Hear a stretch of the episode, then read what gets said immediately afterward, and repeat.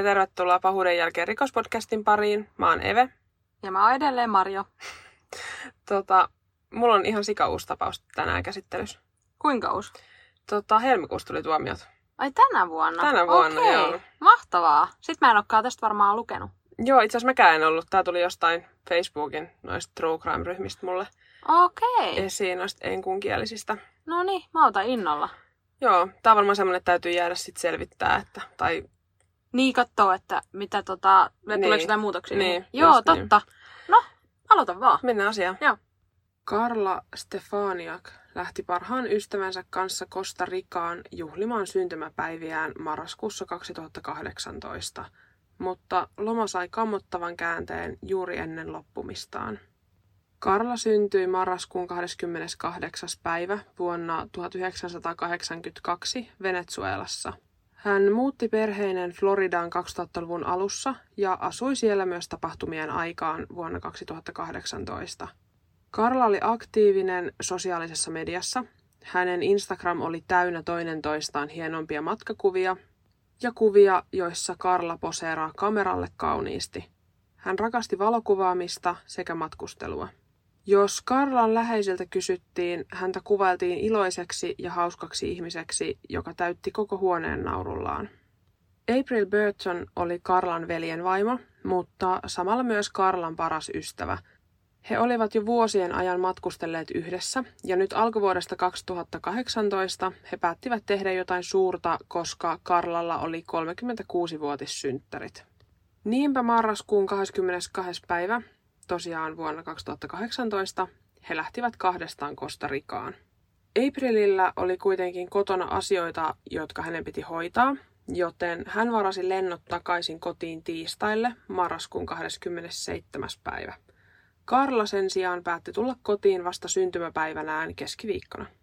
No, kun Karla ja April sit saapuivat Costa Ricaan, he olivat vuokranneet itselleen Airbnb-huoneen tällaisesta hotellista, jota kutsuttiin nimellä Villa Lamas.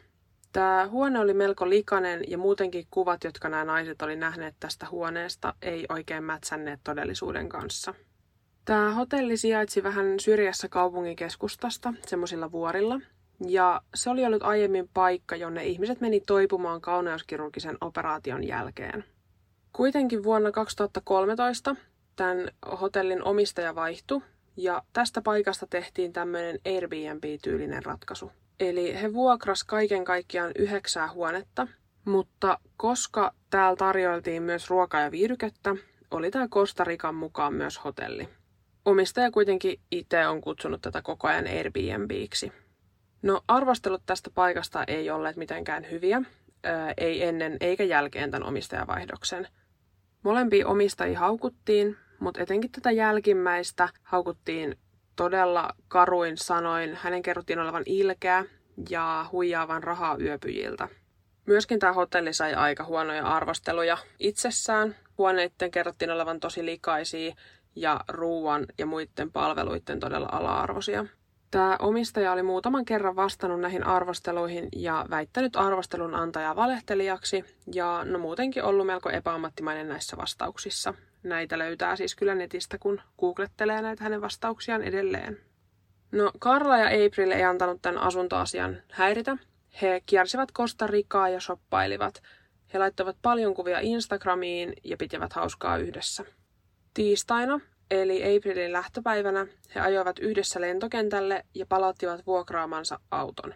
Tämän jälkeen he sanoivat heipat ja sopivat näkevänsä heti seuraavana päivänä, kun Karla tulisi kotiin. No tässä vaiheessa Karla hyppää tutun Uber-kuskin kyytiin. Tämä sama kuski oli ajalluttanut naisia edellispäivinä ja nyt he oli sopineet, että hän lähtisi näyttämään Karlalle vielä kerran tätä kaupunkia ja noin 4-5 aikaan hän vei Karlan takaisin yöpaikkaansa tänne Villa Lamaan. Tällöin Karla sopi tämän kuskin kanssa, että puoli yhdeksän aikaan seuraavana aamuna tämä kuski tulisi ja hakisi Karlan lentokentälle. No, Karla meni huoneeseen ja alkoi tekstaamaan läheistensä kanssa, muun muassa Aprilin. Hän teki myös lähtöselvityksen seuraavan päivän lennolleen.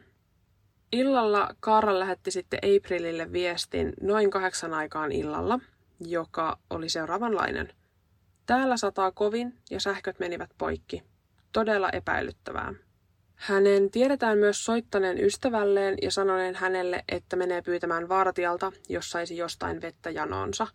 No, pian tämän jälkeen puhelin sammui, ja puhelin oli mennyt päälle kertaalleen puolen yön aikaan, mutta puheluita ei oltu soitettu tai viestejä ei oltu lähetetty. Seuraavana aamuna tämä Uber-kuski tuli sovitusti hakemaan Karlaa, mutta nyt vuorossa oleva vartija sanoi, että yövartija kertoi Karlan lähteneen noin viiden aikaa hopean auton kyytiin laukkujensa kanssa. Tämä kuski otteli tietenkin, että Karlalle oli tullut jotain muutoksia suunnitelmiin ja antoi asian olla ja usko tätä vartijaa. Samoihin aikoihin Karlan läheiset olivat alkaneet huolestumaan – Karla ei ollut vastannut kenenkään syntymäpäiväonnitteluihin, eikä hänen oltu saatu yhteyttä moneen tuntiin. Nämä läheiset on kertoneet Karlan olleen ihminen, joka on illalla juuri ennen nukahtamistaan puhelimella ja aamulla heti herättyään. No April rauhoitteli Karlan vanhempia. Hän sanoi, että jos puhelin oli hajonnut tai oli tullut ongelmia verkon kanssa, tai ehkä Karla oli vaan ollut myöhässä, eikä sitten sen takia ollut ehtinyt katsoa puhelintaan. Mutta kun tämä kone Costa Ricasta laskeutui, eikä Karla ollut yksi matkustajista, niin koko perhe huolestui. Karlan veli Carlos, joka oli myös siis Aprilin aviomies, päätti lähteä Kostarikaan etsimään Karlaa. Hän meni tänne samaan Airbnb-hotelliin, missä Karla oli yöpynyt ja jutteli omistajan sekä vartijan kanssa. Hän itse asiassa paiskas kättä tämän vartijan kanssa ja selviskin, että tämä vartija jonka kanssa hän puhui, oli sama vartija, joka oli nähnyt Karlan nousevan tämän hopeisen auton kyytiin. Samalla tämä omistaja kertoi, että Karla tosiaan uloskirjasi itsensä noin viiden aikaa aamuyöllä. No, Carlos meni tänne Karlan huoneeseen ja löyskin hänen tavaroitaan vähän sieltä Airbnbistä, jonka jälkeen hän otti yhteyttä poliisiin. Poliisi tuli ja keskusteli tämän vartijan ja Airbnb-omistajan kanssa, ja he kertoivat molemmat edelleen saman version tapahtuneesta.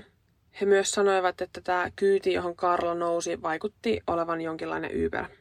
No, poliisi sitten keskusteli tämän Uber-kuskin kanssa, jonka piti hakea Karla, mutta miehellä oli näyttää todisteita siitä, että Karla ei ole noussut hänen kyytiin ja hänestä ei tullut missään vaiheessa epäiltyä poliiseille. Tässä vaiheessa Karlan läheiset alkoi epäillä hieman tätä vartijan ja omistajan kertomusta, koska tästä Airbnbistä oli tosiaan vain noin 40 minuutin automatka lentokentälle ja Karlan lento olisi lähtenyt vasta yhden jälkeen päivällä. Miksi ihmeessä hän olisi keskellä aamuyötä halunnut lähteä pois majapaikastaan neljän laukun kanssa?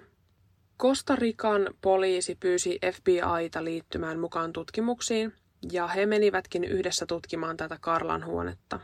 Alkuun kaikki näytti oikein hyvälle, mutta tarkemmissa tutkimuksissa muun muassa luminolin ja verikoirien kanssa asunnosta löytyi huomattava määrä verijälkiä. Näitä verijälkiä oltiin yritetty puhdistaa valkaisuaineella sekä etikalla, mutta melko huonosti. Tässä vaiheessa oli selvää, että Karla oli luultavasti kuollut omassa huoneessaan. Lähes viikko sen jälkeen, kun Karla oli kadonnut, löytyi tämän Airbnb-hotellin viereisestä metsästä pahasti hajonnut naisen ruumis. Tämä ruumis oltiin osittain haudattu ja osittain sitten taas peitetty muovipusseilla. Koska tämä ruumis oli niin pahasti hajonnut, viranomaiset eivät heti voineet sanoa, onko kyseessä Karlan ruumis, ja he ei myöskään päästäneet omaisia tekemään tunnistusta. Kun Karlan muu perhe sai tietää, että on löytynyt naisen ruumis todella läheltä tätä Airbnbtä.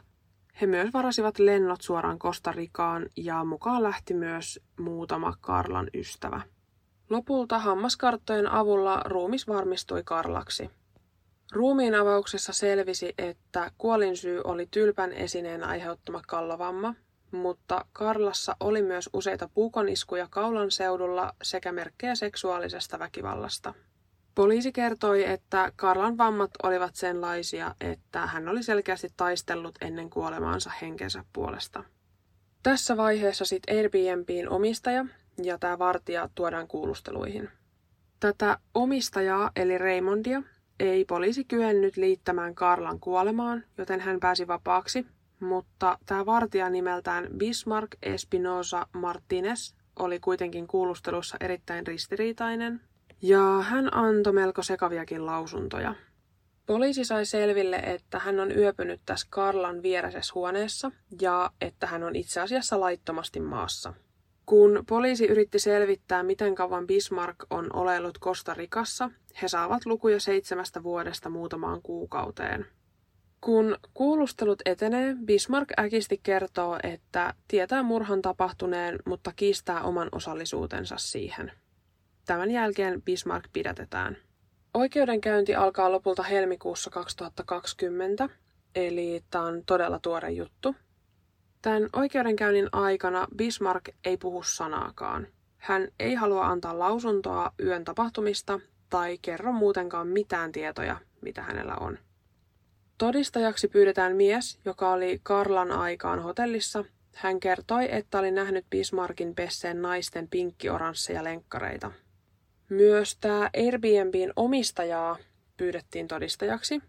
Ja tämä omistaja sanoi, että kyseisenä yönä seitsemän asuntoa yhdeksästä oli varattuja.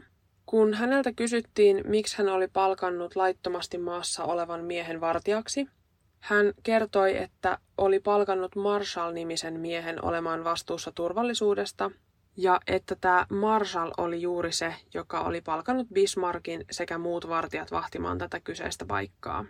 Hän sanoi, että ei tuntenut yhtään näitä kyseisiä työntekijöitä.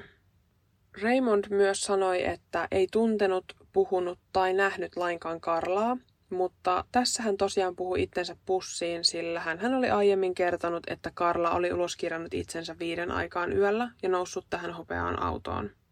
Kuulusteluissa hän vetosi myös siihen, että jos hän olisi jotenkin osasyyllinen tähän, niin hän ei luultavastikaan olisi antanut Karlan perheelle ilmasta majoitusta asuntoihin, ja hän koki muutenkin auttaneensa aika paljon poliiseja tutkimuksissa.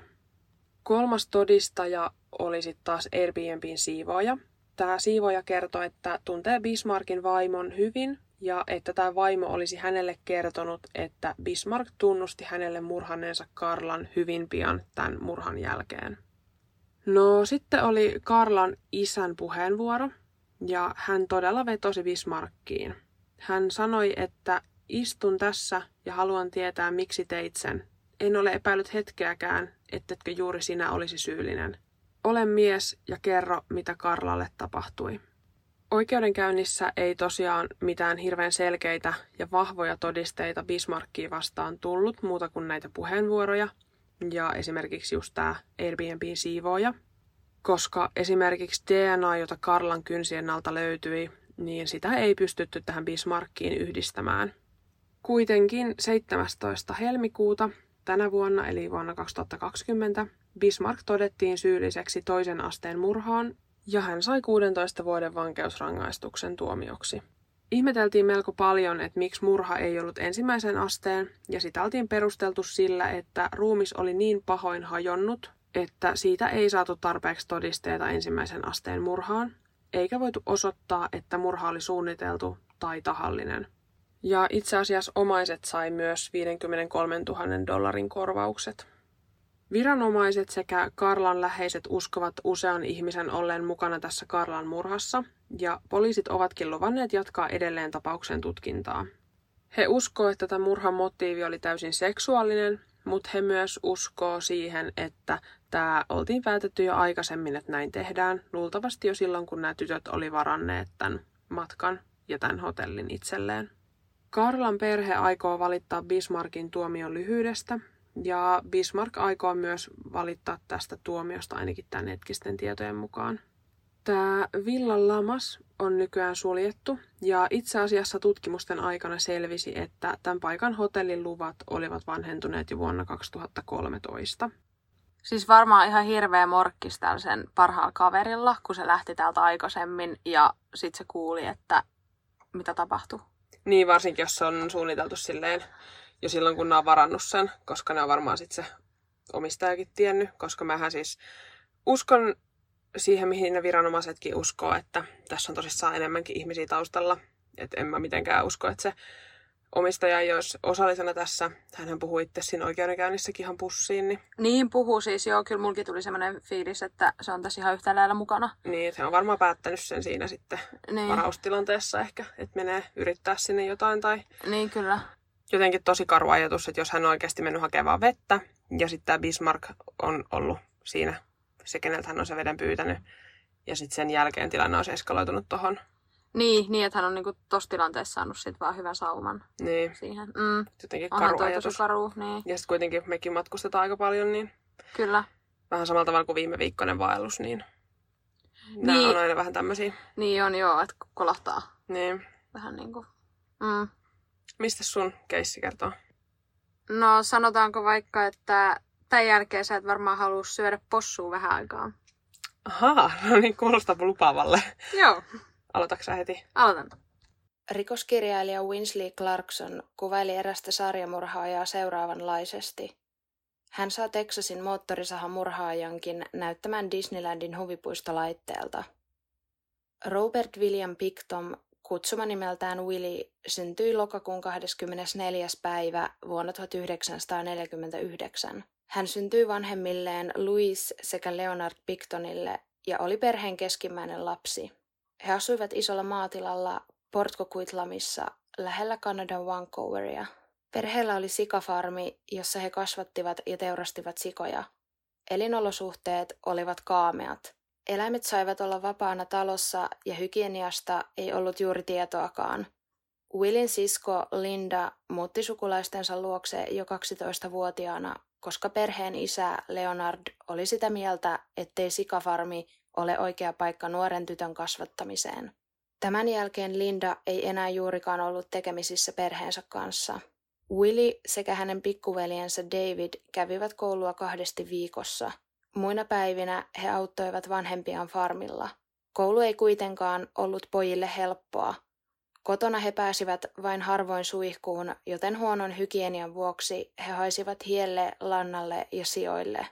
Koulubussissa kukaan ei istunut heidän viereensä ja koulussa heille ilkuttiin koko ajan. Käytävillä kaikuivat jatkuvasti sanat stinkipiki eli löyhkäävä possu.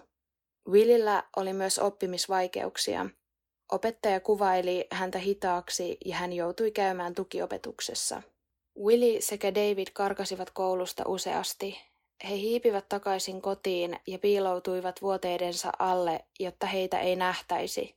He pysyivät siellä piilossa koulupäivän loppuun saakka, jotta heidän vanhemmat eivät saisi tietää heidän karkaamisestaan. Willy piiloutui myös useasti sianraatojen sisälle, kaiken sen veren ja lihan sekaan, sillä koki tämän paikan omaksi turvapaikakseen. Kotona Willy keskitti kaiken aikansa sikojen hoitamiseen. 11-vuotiaana hän osti pitkään säästämillään rahoilla huutokaupasta oman vasikan. Tästä vasikasta tuli Willin lemmikkieläin ja paras ystävä. Hän halusi kasvattaa sitä rakkaudella koko elämänsä ajan. Eräänä päivänä Willy kuitenkin kohtasi järkyttävän uutisen. Vasikka oli kadoksissa. Willy kysyi vanhemmiltaan, tietävätkö he mitään hänen vasikastaan, johon vanhemmat vain tuhahtivat, mene katsomaan ladosta. Willy säntäsi latoon ja kohtasi kammottavan näyn. Eloton vasikka roikkui takajaloistaan katosta teurastettuna. Willy järkyttyi tästä niin paljon, että oli neljä seuraavaa päivää omissa oloissaan puhumatta kenellekään. Leonard kuittasi asian sanoen, olosi paranee, jos syöt sitä vasikkaa. Silloin ymmärrät elämän kiertokulkua. Myöhemmin Willy on sanonut vanhemmilleen, että ymmärtää nyt heidän tekonsa, eikä ole heille siitä katkera. Täällä ollaan niin kauan kun on aikaa, ja kun aika loppuu, niin se loppuu.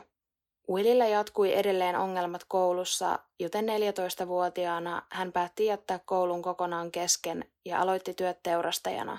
Hän oppi nopeasti, miten nahka irroitetaan ja miten sitä leikataan, jotta liha saadaan oikein irti ruhosta. Willy jatkoi työtään teurastajana neljän vuoden ajan. Vuonna 1967 David sai ajokortin ollessaan 16-vuotias. Yhtenä iltana hän lainasi perheensä lava-autoa ja lähti ajelemaan sillä. Hän törmäsi vahingossa naapurin 14-vuotiaaseen poikaan.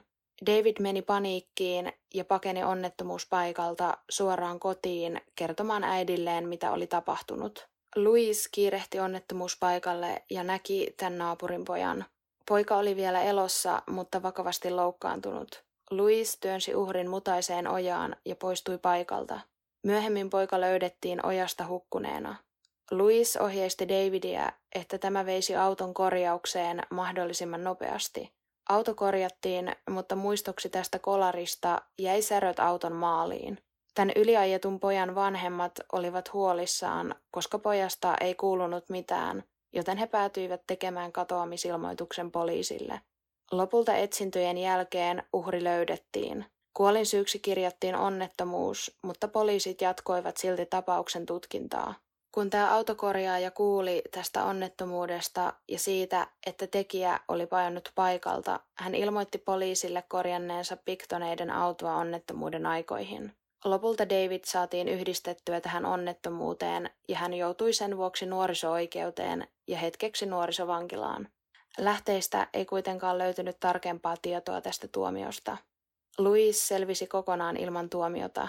Ilmeisesti hänen osallisuuttaan tähän onnettomuuteen ei edes tiedetty, vaikka ruumiin avausraportissakin on maininta, että kuolin syy ei ollut kolari, vaan hukkuminen. Willy on jälkeenpäin sanonut, että Louis kohteli tätä uhria ihan kuin sikaa. Willin ollessa parikymppinen hän jätti työnsä teurastajana ja aloitti työskentelyn kokopäiväisesti vanhempiensa sikafarmilla. Siellä hän ruokki sikoja ja siivosi karsinoita. Lisäksi hän osti huutokaupoista sikoja, jotka hän teurasti kotonaan. Willy kävi tämän vuoksi renderöintikeskuksessa, jonne siis viedään esimerkiksi eläinten ruhot, joista jatkotuotetaan lannoitetta ja teollisuusrasvoja. Vuonna 1978 Willin elämä muuttui lopullisesti, kun hänen isänsä Leonard kuoli ja lähes välittömästi tämän jälkeen hänen äidillään todettiin pitkälle edennyt syöpä. Louisin kunto romahti hetkessä.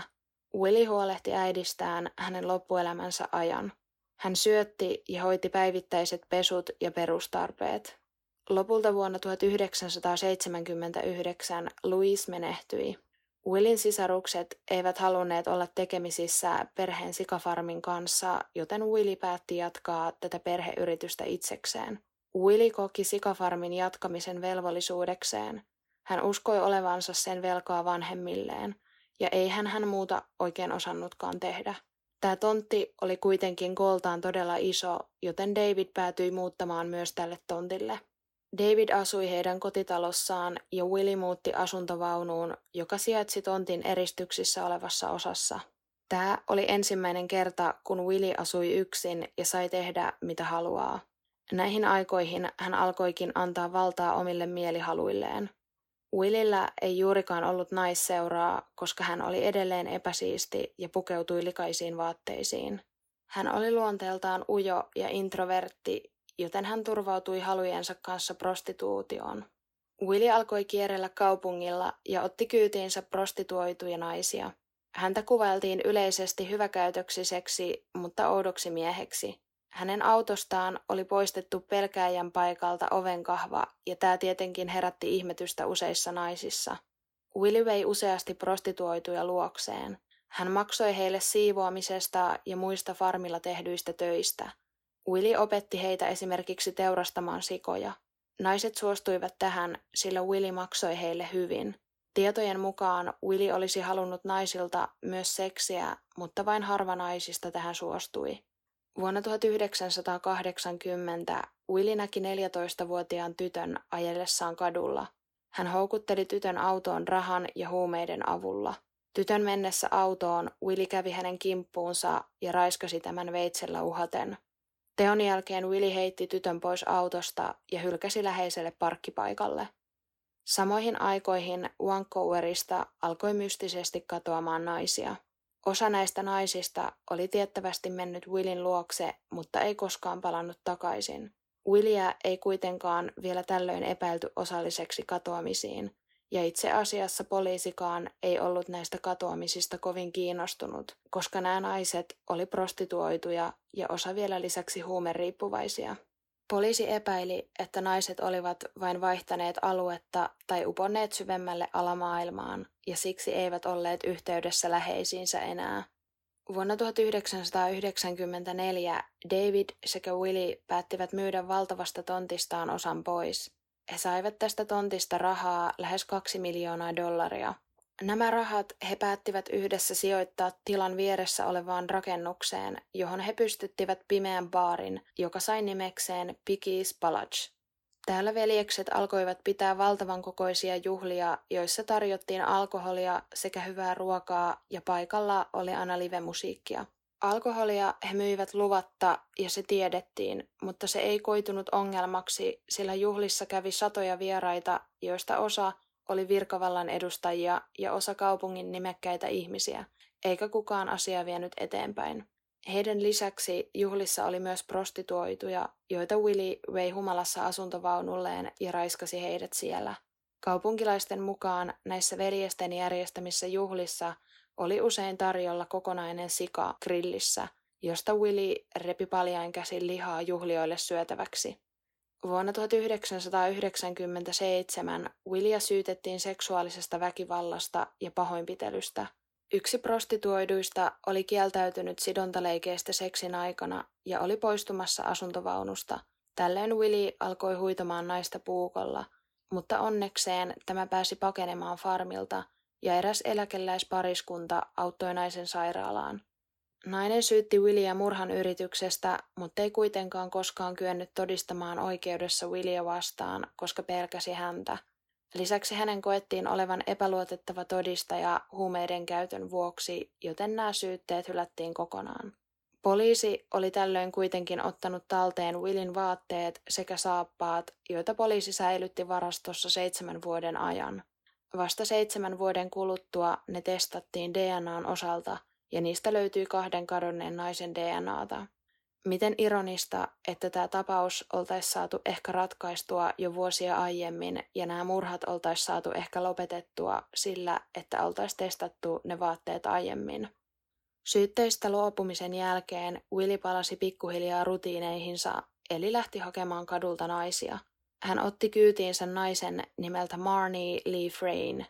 Marnie oli 25-vuotias heroiniaddikti. Hän oli aikaisemmin kunnollinen nuori mutta ajautui huonoihin piireihin, jolloin alkoi kokeilemaan huumeita ja jäi sille tielle.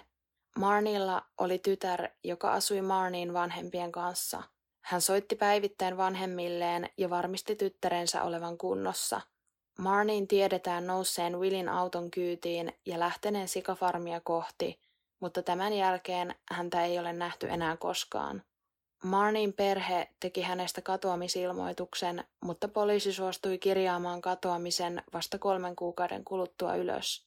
Marniita ei tämän kirjaamisenkaan jälkeen juurikaan etsitty poliisin toimesta hänen taustojensa vuoksi. Vancouverista katosi vuosina 1995-1998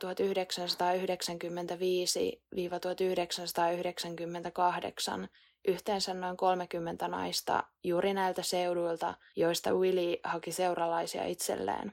Perheet ja ystävät tekivät naisista katoamisilmoituksia, mutta poliisi ei edelleenkään ottanut näiden kadonneiden naisten tapauksia tutkinnan alle. Huumeet ja prostituutio oli alueen suurin ongelma. Prostituoitujen välillä alkoi huhut liikkumaan katoamisista ja siellä kehoitittiin olemaan varovaisia. Willy kuitenkin maksoi naisille hyvin ja osti heille huumeita, joten tarjouksesta oli vaikea kieltäytyä. Osa näistä naisista ystävystyi Willin kanssa ja yksi heistä oli Lynn Edinshan. Lynn oli huumeaddikti, joka asui Willin farmilla usean kuukauden ajan vuonna 1999. Yhtenä iltana Lynn heräsi kesken uniensa ja katsoi ikkunasta ulos. Hän näki, että teurastamalla paloi valo, joten lähti kurkistamaan, mitä siellä tapahtui. Tällöin hän näki naisen roikkuvan verisenä katosta lihakoukussa – Lin tunnisti tämän naisen olevan sama henkilö, jota hän oli aiemmin päivällä ollut hakemassa farmille yhdessä Willin kanssa. Tämä nainen oli Georgina Papin. Willy oli sanonut Linille aiemmin, että aikoo hakea uuden työntekijän farmilleen. Lin oli mennyt huoneeseensa käyttämään huumeita ja nukahtanut sinne. Samaan aikaan Willy meni Georginan kanssa teurastamolle. Willy oli irroittanut Georginalta pään irti Viereisellä pöydällä oli runsaasti verta ja hiuksia. Willy oli myös itse yltäpäältä verenpeitossa. Hän huomasi Linin ulkopuolella ja ohjasi tämän sisään katsomaan ruumista. Linin silmistä paistoi järkytys, kun Willy tokaisi hänelle. She was a pig, so I butchered her like a pig. Eli suomeksi hän oli sika, joten teurastin hänet niin kuin sian. Willi myös uhkasi linjaa, että mikäli tämä puhuisi näkemästään kenellekään, hän olisi seuraava, joka roikkuisi lihakoukuista. Lin lupasi pitää tämän salaisuuden ja kertoi vain haluavansa rahaa huumeisiin. Willi päästi Linin poistumaan farmilta ja maksoi tälle jopa taksin Vancouvereen.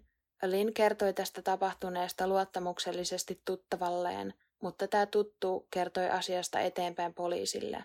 Hetkeä myöhemmin poliisi haki Linin kuulusteltavaksi. Lin kuitenkin kielsi kaiken, sillä ei luottanut poliisiin.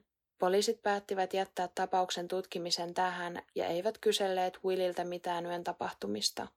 Lin kertoi tunteneensa syyllisyyttä, sillä oli ollut mukana hakemassa tätä naista farmille, toki tietämättään, mitä hänelle tulisi käymään. Hän uskalsi puhua poliisille tapahtumista vasta vuosien jälkeen. Vuonna 2001 kadonneita naisia oli jo 62, joten poliisin oli vihdoin pakko puuttua asiaan. He perustivat kadonneiden naisien etsintäryhmän ja jakoivat julisteita näistä naisista. He saivat yli 12 000 vihjettä tapauksiin liittyen ja muutama niistä koski Williä, joten Willin nimi laitettiin epäiltyjen listaan. Koska Willillä ei ollut aiempaa rikosrekisteriä, häntä ei tutkittu naisten suhteen enempää ja näin ollen hänen oli helppo jatkaa naisten surmaamista. Vuonna 2002 katoamisten suhteen tapahtui odotettu läpimurto.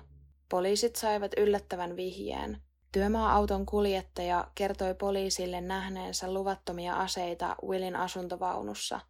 Poliisit saivat etsintäluvan ja lähtivät Willin luokse tutkimaan tätä asuntovaunua, mutta he löysivätkin jotain paljon järkyttävämpää kuin mitä odottivat. Poliisien tutkiessa asuntovaunua yksi poliiseista löysi inhalaattorin, joka kuului nimen perusteella yhdelle kadonneista naisista. Poliisit pidättivät Williin ja hänet vietiin yöksi putkaan. Sillä välin poliisit työstivät laajempaa etsintälupaa, jotta se koskisi muutakin kuin aseita. Lupa saatiin ja etsinnät jatkuivat. Tutkijat löysivät runsaasti verta muun muassa patjasta, seinistä, lattioilta ja katosta – he löysivät roska-astiasta aivot, hiuksia, luunpaloja sekä pieniä määriä ihmiskudosta sekoitettuna punaiseen nesteeseen. Tämä rikostutkinta paljasti järkyttäviä yksityiskohtia murhista. Jääkaapeista löytyi naisten jäänteitä ja ympäri tiluksia löytyi luita ja hampaita. Leukaluun osia löytyi sikojen karsinoista – Kotoa sisältä löytyi yönäkölasit ja ruiskuja, joissa oli kolme milliä sinistä nestettä, joka myöhemmin tunnistettiin tuulilasunpesunesteeksi. Willi ilmeisesti ruiskutti tätä ainetta joihinkin uhreistaan tai mahdollisesti antoi sitä huumeaddikteille ja uskotteli sen olevan huumetta. Poliisit löysivät myös useiden aseiden keskeltä erikoisen viritelmän. Yhden 22 kaliberisen revolverin piipun päässä oli kiinnitettynä dildo, eli asetta laukaistaessa dildo syöksyi voimalla eteenpäin. Tästä kyseisestä dildosta löytyi tutkimuksissa sekä naisen DNAta että Willin DNAta. Willi kertoi, että tämä yhdistelmä oli hätätilanteita varten. Ja mä en todella tiedä, mitä mahtoi olla nämä hätätilanteet, mitä varten tämä väline oli kehitetty. Eikä siitä oikeastaan lisätietojakaan löytynyt. Tilalta otettiin satoja tuhansia DNA-näytteitä ja tutkimuksissa löytyy 26 erinäisen DNAta. Willia kuulusteltaessa hän istui rennosti tuolilla ja käyttäytyi rauhallisesti kieltäen kaiken. 11 tunnin kuulustelun jälkeen kuulustelijat muuttivat taktiikkaansa. He päättivät, että laittavat peitepoliisin Willin kanssa samaan selliin ja toivoivat, että Willi tunnustaisi tälle tekojaan. Tämä taktiikka myös alkoi tuottaa tulosta. Willi nimittäin kehuskeli tappaneensa 49 naista ja harmitteli, kun ei saanut pyöreää tasalukua täyteen. Willi kertoi, että tappoi uhrinsa kuristamalla. Ensin hän kuristi uhreja käsillään ja lopuksi otti apuun patjan alla olevan johdon. Tämän jälkeen hän vei uhrinsa teurastamolle ja paloitteli heidät. Useimmat uhrit Willi vei renderöintilaitokseen, jossa uhreista tehtiin muun muassa lannoitetta – Osan uhreistaan hän taas laittoi lihamyllyyn yhdessä sianlihan kanssa ja teki niistä jauhelihaa. Tän jauhelihan Willi sitten myi naapureilleen, ystävilleen ja jopa poliiseille. Tätä jauhelihaa tarjoiltiin myös veljesten omassa baarissa. Lisäksi joitain jäänteitä uhreista syötettiin sijoille sekä haudattiin Willin tiluksille. Willi ei kuitenkaan haudannut ihan kaikkia uhrejaan heti, vaan osan uhreista pilkkoi ja pakasti. Pakkasesta löytyi muun muassa uhrien päitä ja raajoja muoviastioihin pakattuna. Tutkimuksissa selvisi, että Willi käytti apureita, jotka toivat naisia hänen luokseen. Muun muassa nainen nimeltä Lisa Jelts siivosi Williin asuntovaunua ja löysi sieltä useiden ihmisten tavaroita ja verisiä vaatteita. Lisa oli kerran myös kuullut, miten Willi kertoi hävittäneensä ruumiita lihamyllyn avulla. Lisa kertoi tästä velipuolelleen, joka puolestaan kertoi asiasta poliisille, mutta asia ei kuitenkaan edennyt, koska Lisa ei koskaan antanut kunnollista lausuntoa poliisille. Lähteiden mukaan hän vihasi poliiseja, koska oli liitettynä jengitoimintoihin ja siksi olisi ollut vaitonainen. Willy sai täten jatkaa toimintaansa. Vuonna 2004 terveysviranomaiset tekivät järkyttävän, mutta odotetun paljastuksen mediassa. He olivat tutkineet Willin jauhamaa jauhelihaa ja löytäneet sen joukosta merkkejä ihmislihasta. Useat kaupunkilaiset olivat hakeneet tuoretta lihaa suoraan piktoneiden tilalta, ja se, mikä mun mielestä on erityisen järkyttävää, niin myös näiden kadonneiden naisten omaiset haki tätä lihaa tältä tilalta. Eli on mahdollista, että he söivät omia läheisiään. Lopulta vuonna 2005 poliisit saivat tarpeeksi todisteita kasaan, jotta Williä voitiin syyttää 27 murhasta. Tuomari hylkäsi yhden näistä murhasyytteistä todisteiden puuttumisten vuoksi. Hän päätti jakaa tämän tapauksen käsittelyn kahteen erilliseen istuntoon. Tuomari koki, että tapaus on liian iso ja monimutkainen, jotta se voitaisiin käsitellä kerralla. Ensin Willia syytettiin kuudesta murhasta. Vuonna 2007 alkoi ensimmäinen oikeudenkäynti. Willi kielsi syyllisyytensä näihin murhiin ja aivan käsittämättömällä tavalla valamiehistö totesi, että Willi ei ole syyllinen kuuteen ensimmäisen asteen murhaan, vaan hänen koettiin olevan syyllinen kuuteen toisen asteen murhaan. Tuomari antoi hänelle kovimman mahdollisen tuomion, mitä toisen asteen murhasta voi Kanadassa saada. Hänet tuomittiin elinkautiseen vankeusrangaistukseen.